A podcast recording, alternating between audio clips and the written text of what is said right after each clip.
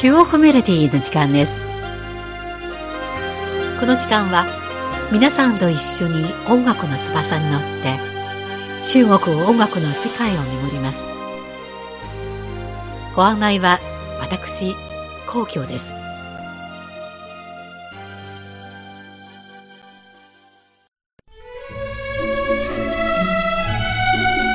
8月の北京は燃え立つような真夏になりこの厳しい暑さが続く日々には、美しい音楽がひとときの涼をもたらしてくれます。今回と次回の中国メロディーは、中国で有名なオペラ歌手、ライカの歌を特集してお送りします。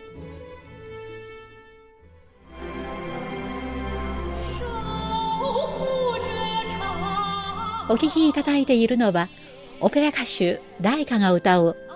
木蘭詩篇モーラの詩です。ライカは中国音楽界最高の栄誉とされる金賞賞の受賞者で、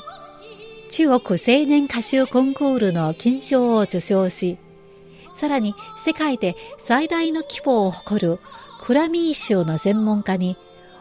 最も中国らしい歌声と評価された人物です。彼女が主演するオペラ、木蘭詩篇モーラの詩は世界の舞台で中国オペラの存在感を放ちました。モーラの詩は2004年中国で有名なオペラ歌手、ホー・レーンが主演したオペラです。このオペラは中国国内で絶賛を博しただけでなく、ニューヨーク、ウィーンでも好評を得ました。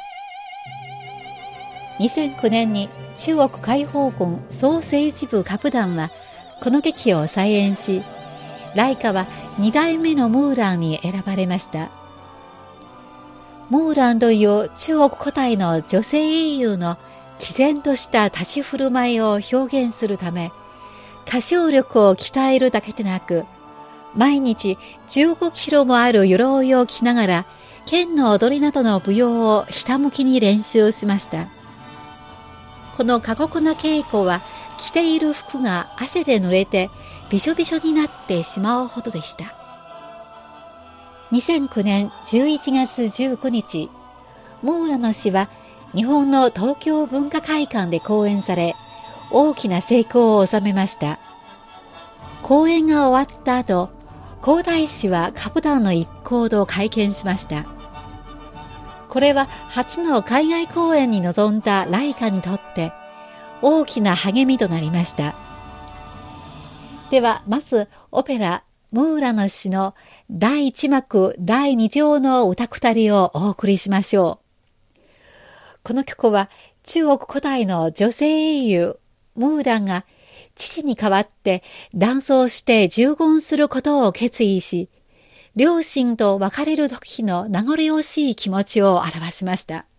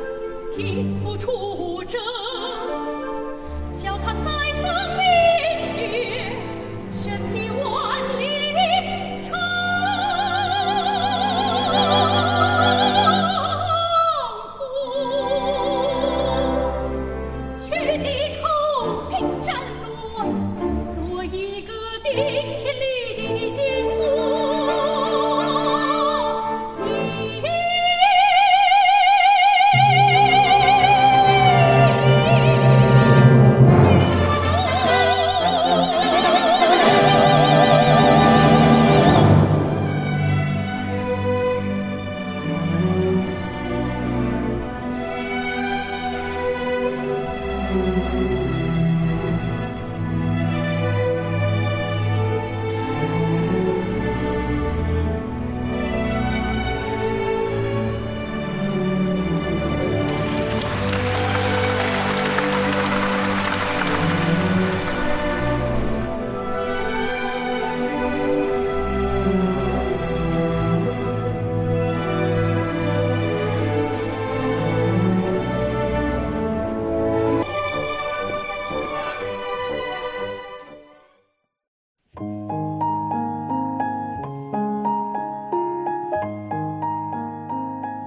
ライカは1979年に湖南省の音楽付きな家庭に生まれました。幼い頃から音楽の才能を発揮し、言葉がまだ話せない時でも、テレビやラジオから流れる音楽を繰り返し口ずさむことができました。1993年、14歳のライカは湖南省芸術学校に入学し、湖南省の地方劇、歌舞劇を専攻しました。芸術学校の3年間、彼女は努力を惜しまず、舞台の基本技術をしっかりと身につけました。心の中から動作、服装までのすべてを演じる人物に近づけてこそ、その人の性格を深く描写することができる。という先生の教えを彼女は心の中に刻み込みました。学校の卒業作品、歌舞劇、唐伯虎与神九娘、東白校と陳球場で彼女はヒロインに選ばれました。歌舞劇家の馬セイラン先生は彼女の当時の様子をこう振り返っています。この劇の稽古でライカは夏休みも冬休みも問わず、毎日稽古室で全身汗びっしょりになるまで練習していました。苦労を色わず稽古し、先生たちの賞賛を得ました。と話しています。では続いてお送りするのは、我的愛将与你相伴終生。私の愛は生涯あなたと伴うです。これはライカが主演したオペラモーラの詩のアリアで、モーラが戦友両層を忍ぶ女心を表しました。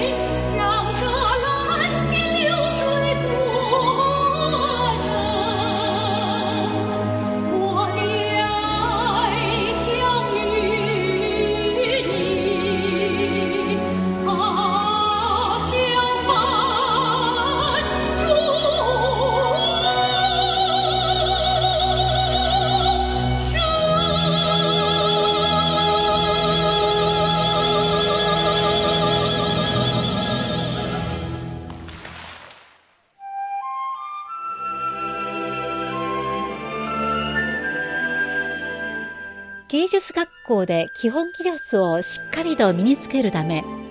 ライカは1997年に優秀な成績して中国音楽学院声楽学部に進学しました。音楽学院に在籍していた期間、彼女は歌唱力でも芸術表現力でも飛躍的に進歩しました。特に歌の内在的な感情を表現する面で非分な才能を発揮しました。2001年、中国音楽学院は、在別康橋、さらばケンブリッジの舞台稽古をするとき、先生は学生たちにこの劇の一部を歌わせました。ライカを歌うと、彼女の歌声は多くの学生と先生を引きつけて、取り囲まれてしまうほどでした。みんなは教室の中に立っているこの少女が、なぜこんなに素晴らしい歌声を歌うのかと、驚き感嘆しました。そして2001年12月、さらばケンブリッジは北京の人民芸術劇場で公演され、ライカは素晴らしい歌唱力を持って中国オペラ界の新たなスターとなりました。では、そんなライカが出演したさらばケンブリッジの一幕、一首桃花、桃の花をお楽しみください。桃の花は、林気院が病気で療養していた時に作った詩をもとにアレンジされたもので、自然の万物が持つ美しい生命の賛美を表しました。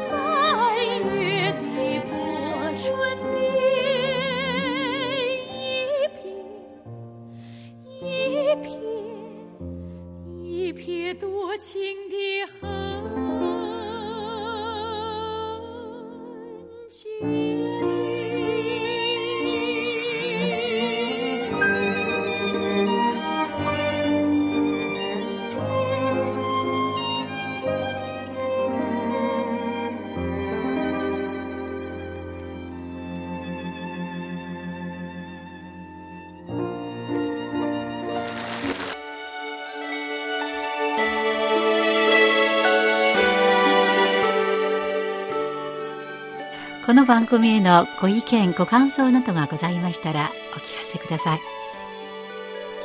宛先は郵便番号10040中国国際放送局日本語部中国メロディーの係です。メールの方は nihao ニーハオ2180アットマーク CRI .com.cn です。では来週のこの時間までごきげんよう。ご案内は皇居でした。さようなら。